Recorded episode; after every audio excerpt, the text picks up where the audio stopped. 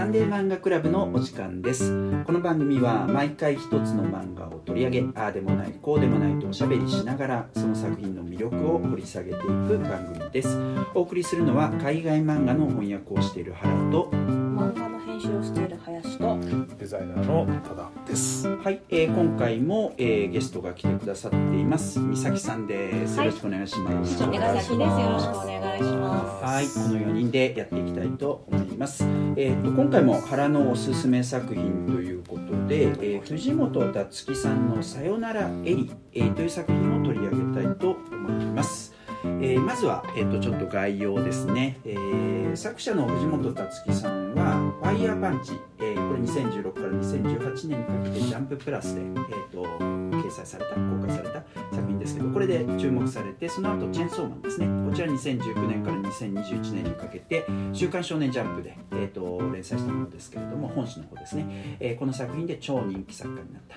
えー作家でございます。で2021年7月に「えっとルックバック」という作品が公開されましてその後単行本にもなってますけど、えーさらに注目の的になりました、えーこの作品について「ルックバック」については、えっとサンデー漫画サンデー漫画クラブでも取り上げております、えーで、えっと本作「さよならエリ」はルックバック以降の最新作、えーということになります、えー4月11日に「ジャンププラス」で公開された作品ですねはいあらすじをちょっとお話ししておきたいと思いますす。お願いします。はい、えー主人公は中学生の伊藤裕太君ですね、えー、と両親と3人暮らしをしていますで、えっ、とゆうたくんは、えっ、と12歳の誕生日プレゼントにスマホを買ってもらうわけですけどその日母親が彼に、えっ、と病気で死んでしまうかもしれない、まあ、病気か何かになったんでしょうねすでに、えー病気で死んでしまうかもしれないから今日から自分のことを動画で撮ってほしいそのスマホを使ってね、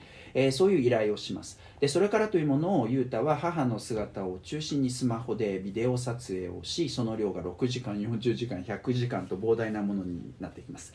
で母がまさに亡くなろうとしているその日、えー、と優太は父と一緒に病院まで行きますけれどもお見舞いをしにね、えーどうしても病院に入ることができません。で彼が病院に背を向けて、まあ、駆け出してくる、えーと同時にえーそれと同時に病院が爆破を起こす、えーわけですね。でところが、えー、とその一連の映像、まあ、読者がそこまで読んできたお話っていうのは実はユータが撮影したドキュメンタリー映画「えーデッド・エクスプロージョン・マザー」だったのがあります。エクスプローションって言ってるバカっぽいタイトルですね。はい、ということが判明してしまいます。で映画はとりわけ最後の、えー、と爆破シーンのせいで周囲の不評を買いまくるわけですね。なんで爆破させたんだっていうふうにね、えー怒られるわけですけれど、えー、ユータは自殺をしようと、まあ、その評評判が悪かったんでね、もう死んでやるってことで自殺をしようと母親が亡くなった病院の屋上に向かうがそこで彼はエリという少女と出会いますと。で、えっと、ユータは彼女に連れられてちょっと来てっていう感じでねある廃墟を訪れ、えっと、なぜか彼女と一緒に映画を見ることになっていくわけですね、えで急激な展開についていけずに、まあ、いるわけですけれどもそのユータに対して彼女がエリが、えっと、実はユータの映画「デッド・エクスプロージョン・マザー」を見ていて自分は。えーとまあ、学校が同じなんですかね、えーそれに感銘を受けた、えーというわけですね、えーところが、えー、とその映画に感動したのは彼女エリだけで周囲の連中が笑い物にしているのを、まあ、悔しい、えーと思っていて、えー、とエリはこれから1年を費やして映画を見まくり次の1年で改めて映画を撮って周囲をぶち泣かせる 映画を撮ろうと、えーそういう提案をするわけですね。こうしてユータとエインの不思議な関係が始まるというそういうお話でございます、はいえっ、とどうです？多田さんから聞くかああ僕ですか昨。日の夜見たって。ほやほやの。そうそうですね。すごく面白かった。今今の感想で聞くとなんかドラえもん見てる話だなと思いながら 突然あれだよね。ドラえ。もん僕の作った映画をみんなめちゃくちゃに言うんだって。よーしのび太くんこれは映画を見るんだみたいな内容に聞こえるまあそういう映画ではなあ漫画ではないんですけどあの面白かったです、うん。でうーんなんていうかな。まあさっき言った信用ならない語り手っていう話。キリングアンダイイングの時に話したね。そうそうそう。まさにそんな感じするそうそれをまあうまくこう表現で使った漫画って感じなんですけど。すみません僕その、えっと、ふ藤本達樹さんの作品は前回取り上げた「えっと、ルックバック」ルックバックっていう作品から 2, 2作目なんですよ。まだその2作しか読んだめっことちゃ数聞きたいよ。何も知らないやつ。濁りを知らない知らないやつ。そう。まあその視点から見てなんですけど、でまあその2つしか見てないからよりそう感じるのかもしれないですけど、ある意味その前作の「ルックバック」に対するアンサー作品だなって感じがすごいしましたね。うん。でやっぱりその前回の「ルックバック」っていうのはやっぱその皆さんご存知のように京アニの放火事件みたいな実際あった事件のそのベース、うん。その悲劇性とそれに対するちょっとフィクションのこの関係性っていうのをうん漫画の中でどういうことができるのかっていうのを2人の漫画家をを志した女の子の話にして書いてたわけですけど、なんですかその実際にあったなんですかあの事件や悲劇とか世の中の関係みたいなものをその作品として昇華したりとか、うん。そのある意味まあネタとして使うわけですけど、それでも人は表現したり何かを作らなければならないっていうのはどういうことなのっていう、要するに今回のやつは POV って言ってずっとそのスマホで、うん。その撮ってる映画なのかな現実なのかなっていうとか感じで漫画が進んですけど進むんですけど、そのカメラの裏側にいる制作者って側をまあ要するに POV 映画っていうのはそのずーっとその手取りで撮ってるような映画で続くっていう映画結構いろいろあるんですね、うんブレアビッチとかうん。そのハードコアとかいろいろあるわけですけど、そういうのって続ければ続けるほどその向こうで撮ってる人のは誰なのとかどういう状況で撮ってるの撮ってる人は何をトリミングしてるのっていうのはどんどん気になってしまうっていう問題があるわけですけど、うんうん。それをひっくり返して逆にそのスポットの当たってない人間作り手っていうのは何を撮ろうとしてるのか何を作為しているのかそして何を隠そうとしてて彼らは実際には何に気づいてないのかっていうところを読んでいるうちに気づかされるっていう、うん。やっぱすごいこのこの間の「ルックバック」もそうですけど漫画のその持ってる構造とか、うん。カメラワークの持ってる機能みたいなのものすごく自覚的うん。な作品だなと思ってすごい感心しながらうん。読んでしまいました、うん。すごい当たり前のこと。めちゃめちゃめちゃめちゃもう素直にいい感想やなって思ってしんみり聞いちゃった。いや全然。話自体には全然触れませんでしたけど。はい、はい、そういう感じです。うん。はい、美咲さんどうですか、ああそうですね。そもそも電子で結構読む？漫画。うーん読まないことはない。あそういう感じくらい俺も同じ。右に同じです。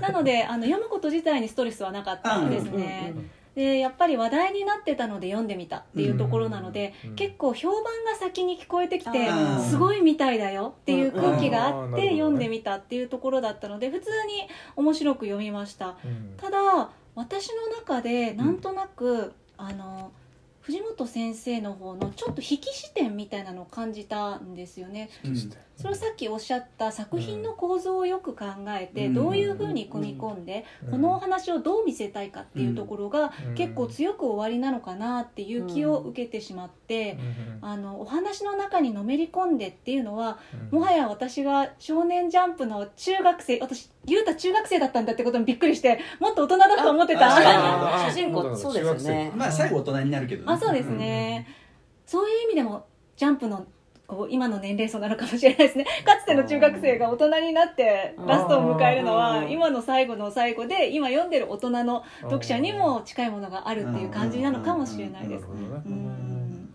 あそんな感じなんだ。じゃあただあのやっぱりそういうすごく主人公に感情移入して「うんゆうたよかったね」とか「えりちゃんかわいそう」みたいな感じではなくてうん。なんか引いてる視点、まあそういうそういう作家だよな、うんそういうことをさせない作家っていう感じはすごいする、うん。でもチェーンソーマンはそこまでのなんていうか引き視点みたいなのは感じなかった。それ長長期連載っていうのとうん。短編っていうののうん。作りの違い方かもしれないですけどうん。なので余計にうんあの多分皆さんが思ってらっしゃる通りみんなどう読んだの？これ。みたいなところが気になってなのでこれを考察したい人とかうん。このこれにはこういう意味があってとかうん。そういう謎解きの部分もすごくうん。あのみんなが言ってること自体が楽しい。そのうん。解き方はみんなそれぞれだと思うんですけどうん。でそしてさらに作品から離れてうん。こんなにみんなが一時にあれ読んだ？とかっていうのがうん。無料で 実現できているうん。1作品丸々っ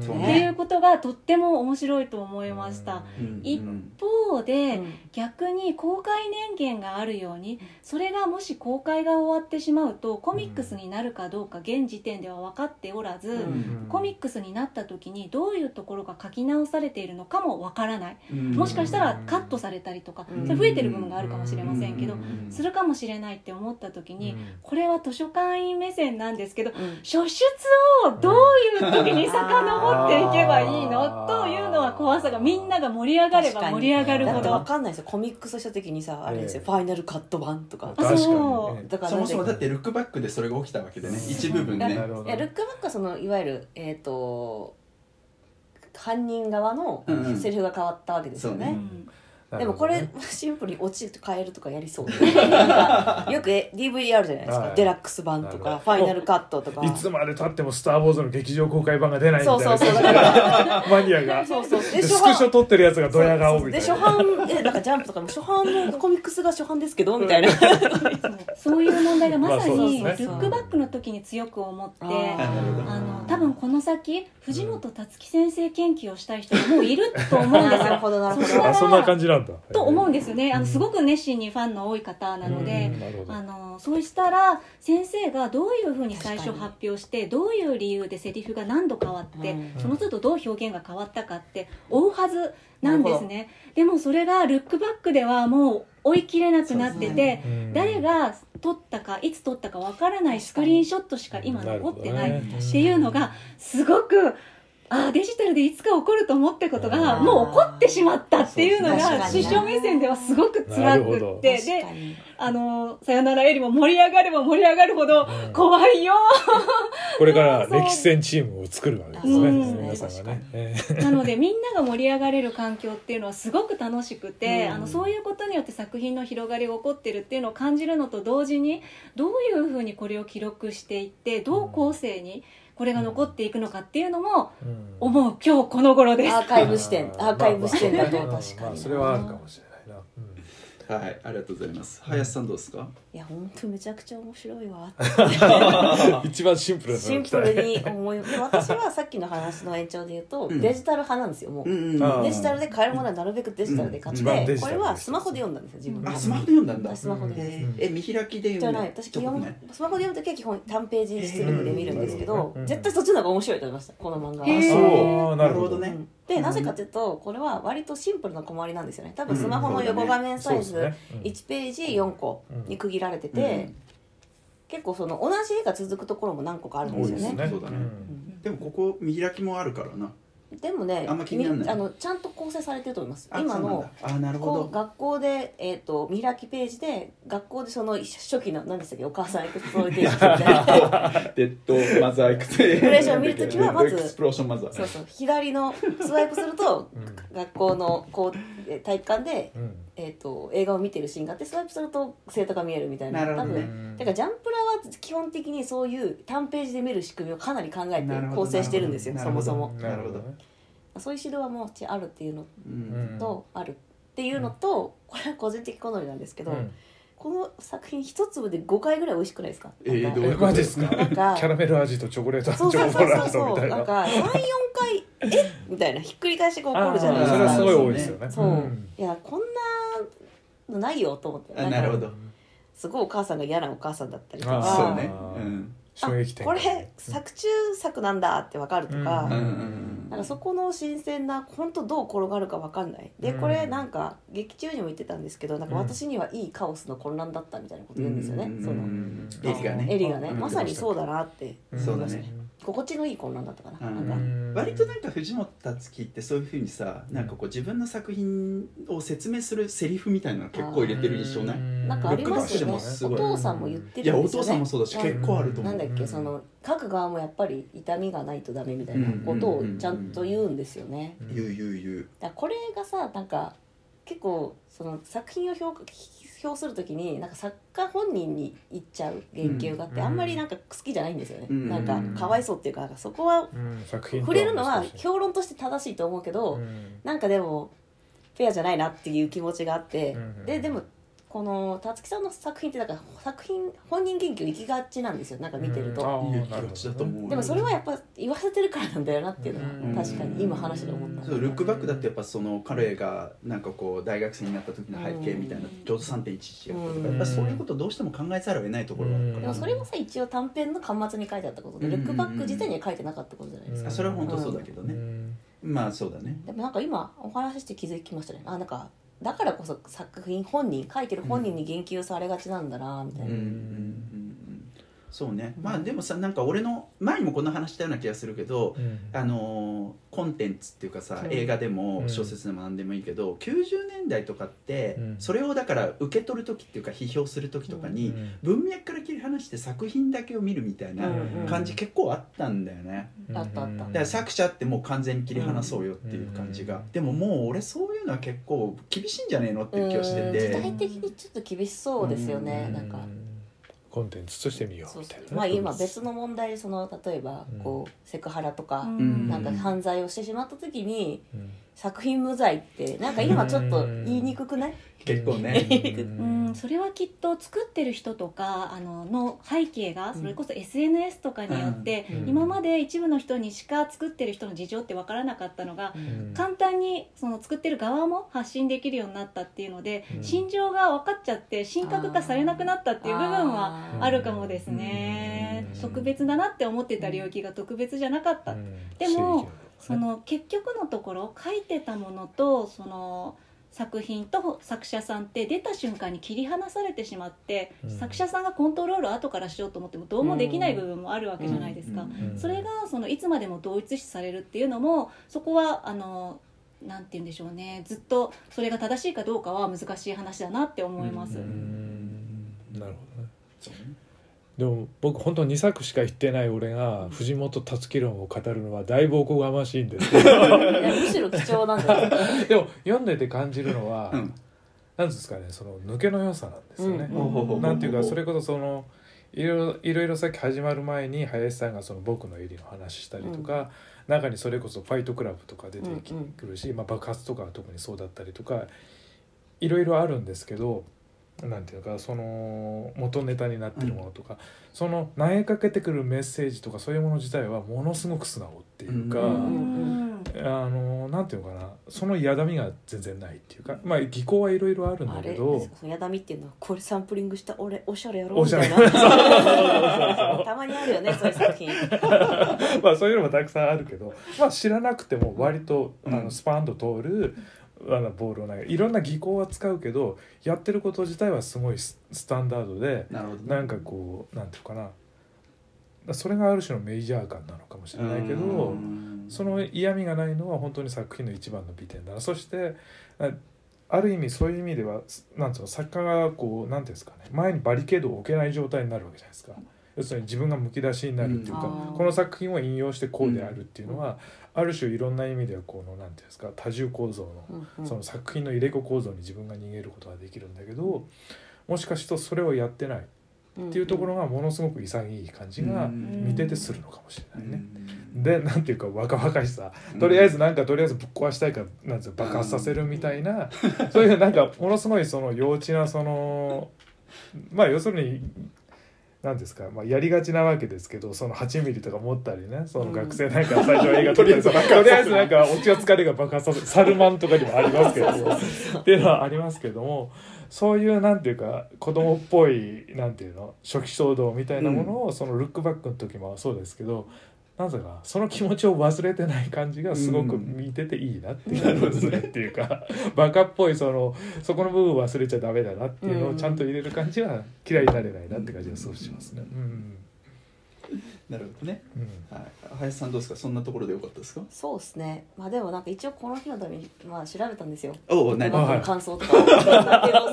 さすが何ですか？どんなのがありました考察、うん。本当しょうもない考察。これを聞いたらみんなで考察しないで済むように 言っとくけどここでね。そうそう。林さん結構あなるななるほどと思うけどしょうもなって思った中の一つは、うん。これ自体が全部映像作品で、うん。だからその最後に出てきた主人公の大人になった姿も、うん。実はお父さん、ああそうなの。でうん。なんか全部これは作品説とか。ああそうか。しょうもねしょうもしょうもとかなんかその僕さっき言った「僕のエリ」っていう、はいはいフィンランドだっけ？なんか北欧のスウェーデンのいい作品でした。いそれがヴァンパイアの話なんですよ、うんでえその主人公がエリでこれを元ネタにしているとか元ネタじゃないと思うしこれを言うやつはマジで僕のエリ見てない。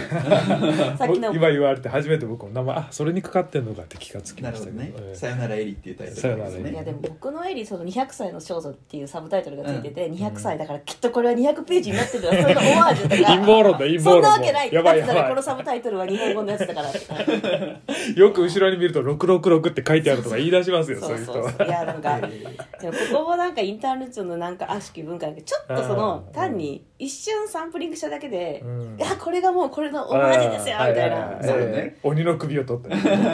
マジで絶対これを言い出したやつはもう僕の絵に見てねえやろって。全然話違うから。あそうね。まあ女の子は一応そのねヴァンパイアだったりしてみたいな話が出てくるんですよね。実際ねうん嘘か本当かみたいな、うん。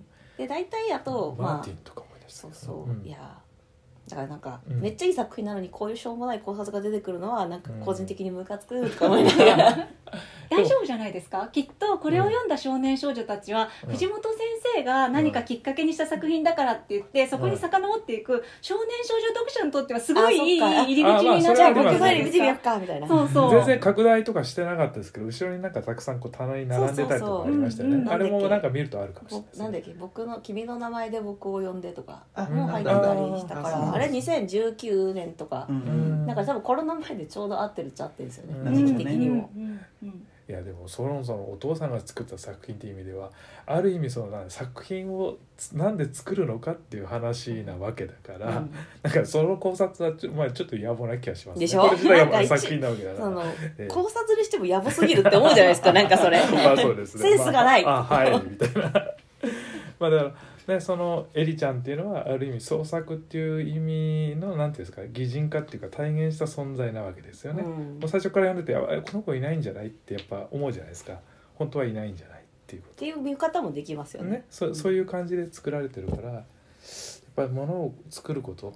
で現実を素材にしてその作者はその裏側であの調理すること、うん。でもそれでもやめられないででも嘘も入れちゃうし、うんうん。でもそのドグマみたいなのもあってみたいなそれも含めて作品なんだよみたいなのの彼が自身が死んで消えていく後も残っていくドグマみたいな、うん。それをなんか人格化した存在ですよね多分エリちゃんっていうのは。ね。なるほどね。うん。ああすみません。余計な考察をしました。あそんなうん。いやでもあとはさっき抜けの良さにつながるかもしれないですけど、うん。なんかこれで感動させて終わりだったらちょっとムカつなんかあ無ー理やっぱその手話の LED で最高って思った派なんで、えガッツポーズですよね。だって別に泣かしたくないっしょ辰木先生みたいな、うん。読者泣かせたいですか？別にみたいな。え そこでね後ろでやっぱだからそこに対しても多分すごい自覚的、うん。でそこで後ろでピースしてるって感じがうん。いや嫌なんだぜっていうことで俺は正直にやるぜっていう感じがありますね。そもそも泣け泣かせたらいい映画なのかって話じゃないですか。いい話なのかっていう、だからそこまで入れだからそういう意味も入れて自分にこうなんか素直に突っ込んじゃう人なのかなっていう気はうん。やっぱ読んでてしますねすごく。うんいやでもでもそれちょっとだからキュンとするような演出は入ってたりするじゃない、うんはい。はいそのまた2人がなんかこう一緒にあのその彼女が死ぬまでの時間、カットバックみたいなね。そうそう、うん。そういうところとか、うん。それからあとあの、まあ、彼女が、まあ、か彼女っていうのはエリちゃんは死ぬということに一応なってるわけだけど、うん。その後生きに帰りますけど、その文字通り読めばね、え。えっと、彼女は映画を見てなんだっけかな、えっと、戦いに勝ったらピースしてるでしょみたいなツッコミが入るじゃない、はいはいであのその彼女が死んだ後に、えっと、学生たちの前で映画上映した後にさ、あの主人公がピースするコマが入ってくるじゃない？やっぱああいうところとかはね、うん。なんか反こ復がうまいんですよこのうん。そうだね。てか映画の基本ですけど、まあこそうですね。一反復。回最初にねそうそうそう、反復めちゃしかも何回もするじゃないですか反復。ね。ピースもするし、うん。爆破もそういう意味で反復してるし、映画2回作るっていう意味でも反復してるから、うん。なんかやっぱ人間ってうん。同じの2回見ると気持ちよくなると思う。けど、一回ね刷り込まれてるから。ありません？なんかそういうの。ありますよ。それあります。なんか唐突なさ「スター・ウォーズ」ネタバレになっちゃうけどさ「なんか I love you」ってさ はい言うじゃん最新のエピソードで。やっぱつまんないね「スター・ウォーズ」私ると思ってばそれ聞くとグッてくる自分がいるみたい。なうんここでその反復はずるい好きみたいな。でもそれ詐欺の基本テクニックだから一回刷り込んでもう一回やるってそっかだからねと。2回するの気持ちいいんだよな。それがいっぱい味わえるからね。あ一粒で何そうで何味も美味しいんだよこの作品はなるほどね。まあ乳首見るたびによっしゃっていうのはやめた方がそいういと思うちっちゃいね。ちっちゃいよっしょうもなみたいな。無自覚なんですよよっしゃしゃ何みたいな。なんでもない。でもまあうんそあごめんね。だからなんかこう若い若くない読者にとってもそうかもしれないけれど、うん。こうやってあの気心が知れたうん。その、あの異性の友達とうん。こういう素敵な時間を過ごせるっていうのはなんかこうちょっといいね。ねうん。って思うかもね。でもさなんかカットバックとかの基本的にさっき言ったそのスマホサイズのコマが続くんだけど一部はほ編集されたっぽいとかあるんですようん。ねそのね。誰が撮ってんのこれっていうシーンが入るとか。そのだからその2人のイチャイチャカットバックシーンは誰が撮ってんのこれみたいな。とかうここ編集入ってるよねみたそいうなそうそう。なんかあるからさっきの全部映画論とかがなんかで出てくるんだろうなみたいな。そう。そもそもさこれ最初の方であのちょっとおって思うというか違和感を感じるところっていうのはさ、うん。そのまあ、本人が撮ってる POV の視点だとしても、ブレてるものとブレてないものとかうん。混在してんじゃん、うん。あの意図は何なんだろうとかさ。何なんだろうね。それ上手い人が考察していただいて。その考察はなかったのかっていう話ね。いやでもなんかありそうででもあそこのやつでみんななんか考察したくなるんでしょうな。うんなる。私 だんだんこういろんなことが気になり始めて、ええ。お父さんのお茶碗の持ち方まで気になり始めて。やばい陰謀論に近づいてきた お父さんのお茶碗の持ち方熱くなりそうなお茶碗の持ち方してるけどこれは何か演出なのかしらみたいなところまで気になってくる。あれですか後ろの方を見たらよくエリを信じるなっていう札が貼ってあるとかですかね。なるほどね。なるほどね。なるほどな、まあ、あとはさだからやっぱ映画についての漫画だけど、うん。まあだから映画と漫画っていうことはやっぱすごく考えたくなることだなっていうのはあるな、でこの中で動画っていうのがさ、えっと、結構お母さんがあの、まあ、動画撮ってくれって頼んだ時に、えっと、撮ってくれたら、えっと、お母さんがいなくなっても思い出せるでしょみたいなことを言ったりそれからあと主人公本人もさこれから自殺するよって言った時に、あの父親に対してこの動画はまああのなんかこう僕をバカにしたやつらに見せてやってください。そんで僕のことを一生思い出させてくださいみたいな。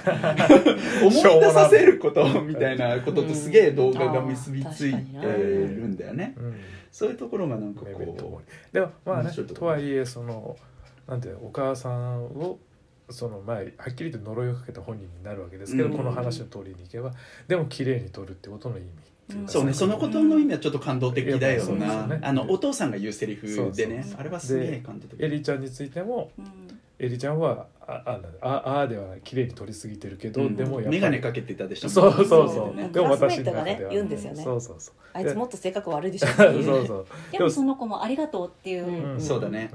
うん。うんそうだね。だから物を作ることの意味みたいなのはそこですごく強く感じたよねでさそれでさなんか動画撮る時にお母さんがさ、うん。なんかこうあこの子本当使えないわみたいな最後の場面で言うことがあっうんて、うんちゃんと取らない取りに来なくてみたいな、うん。でそそこのところでさ、んまあ、例えば何に対してそういうことが言われてるかっていうと猫を取ったりしてることに、うんうん。猫なんて取ってどうすんのみたいなこと結構言われるわけだけどさ、うんそこにもなんていうかある種のクリエイティビティみたいなのがあるような気がすんだよな。で彼のってこと？そうそう彼のノイズみたいな部分だけどさ、うん。お母さんからしてみたら完璧なノイズが猫取ってみたいな。まあね。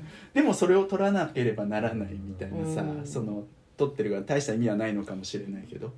くしくもお母さんは自分の最後の最終開口傑作うん。を取ってほしくて、なんか要はコマのもう本当さえもうカメラマンだよね、まあテレビ局とかのぐらいに指示したらもう以外撮ってんじゃねえやみたいな。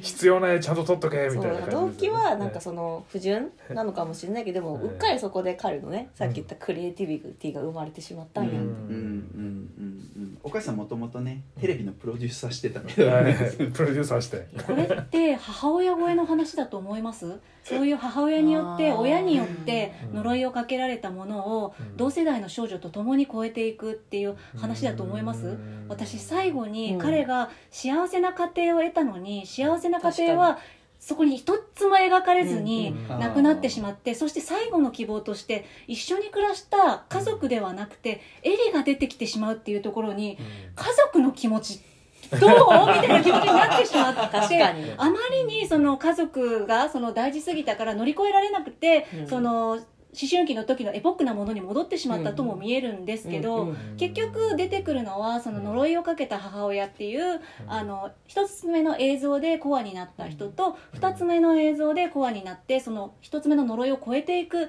同世代の少女っていう話なので、うん。それは父親殺しならぬ母親超えの話なの？って思ったんですけどどうですか？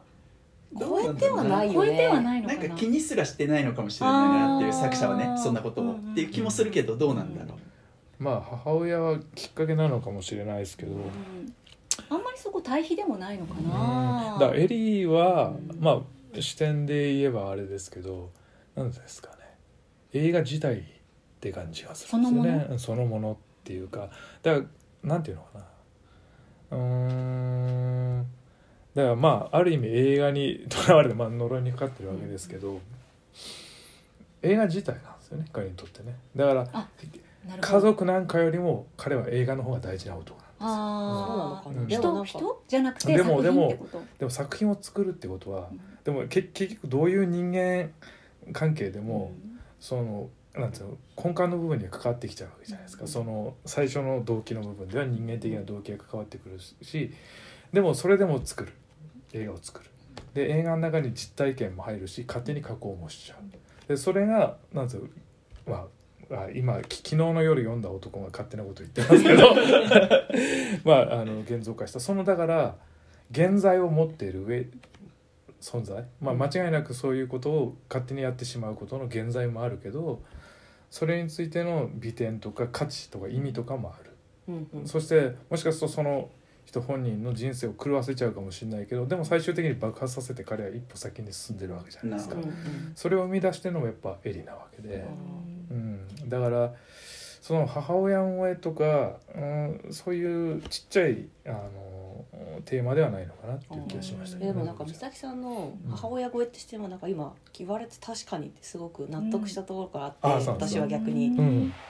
そのお母さんは最後の自分の人生最後フィルムとして撮ろうとして、うん。そのスタッフとして息子をやって、うん。で彼に呪い移ったと思うんですよね。ええ。でなんか彼もその後結婚してうん。ずっと映画監督とかしたわけじゃないじゃないですか多う分。ん、家でずーっとね編集はしてたみたいですけどね。あそうだっけ、うん。ででもなんかでも最後の最後に死のうと思った時に、うん。またやっぱお母さんと同じく映像に残したくなっちゃうっていうのはなんか、母親殺しとか母親超えなのかどうかわかんないけどなんか呪いちゃんとかかってんなって感じが、あーなんか確かにあるなと思ったの。うん。だからやっぱやっぱ中心にあるのはそのメディアの方のような気がしますね。それによって生かされることもあるし、うん。殺されることもあるしっていう。だからその現在とやっぱりその持つ意味との両方うん、だかそらルックバックとやっぱ響き合ってる気そがするこはなんか多面的にやっぱ返ってる気がしますよね、うん。なんか、うんそうね。あななんかさだからお母さんにとっては、まあ、自分を美しく撮るっていうか自分をきちんと撮ってほしい、うん。そういう道具みたいなものだったけど、ええ。最後にさ結構感動的なことをエリが言うんだよね。うん。あのさなんだっけかなちょまあこれまずお父さんが言うんだけど、うん。ユータは、うん。えっと、人をどんなふうに思い出すか自分で決める力があるっていう。ああそういうだからあのなんていうか、まあ、監督するっていうか作る側の人間みたいなものが、うん。あのいかに映像を撮ってったとしてもやっぱりそのある種のフィルターとして、うん。あの創造主としてそこにあいるみたいなそういがあるんだけど、ねでえ最後にエリが言うのはさ見るたびにうん。あなたに会えるっていうんだよね。うん。あのまあ、もちろんあのユータも映ってるっていうこともあるのかもしれないけど、うん。主に映ってるのはエリーだったわけで、うん。そうじゃなくて、うん。あなたに会えるみたいな。うん。だからなんかこう被写体が重要な映画というやっぱりそれの取り手っていうかね、うん。そちらの方が意味があるみたいな、そういう意味で言うとだからお母さん超えみたいなのはうん。そういう意味ではありそうななるほどな、気がするけどね。うん。それあそっか。でもさっき言ったその僕の襟あの元ネタ論っていう 林さんが見つけてきた。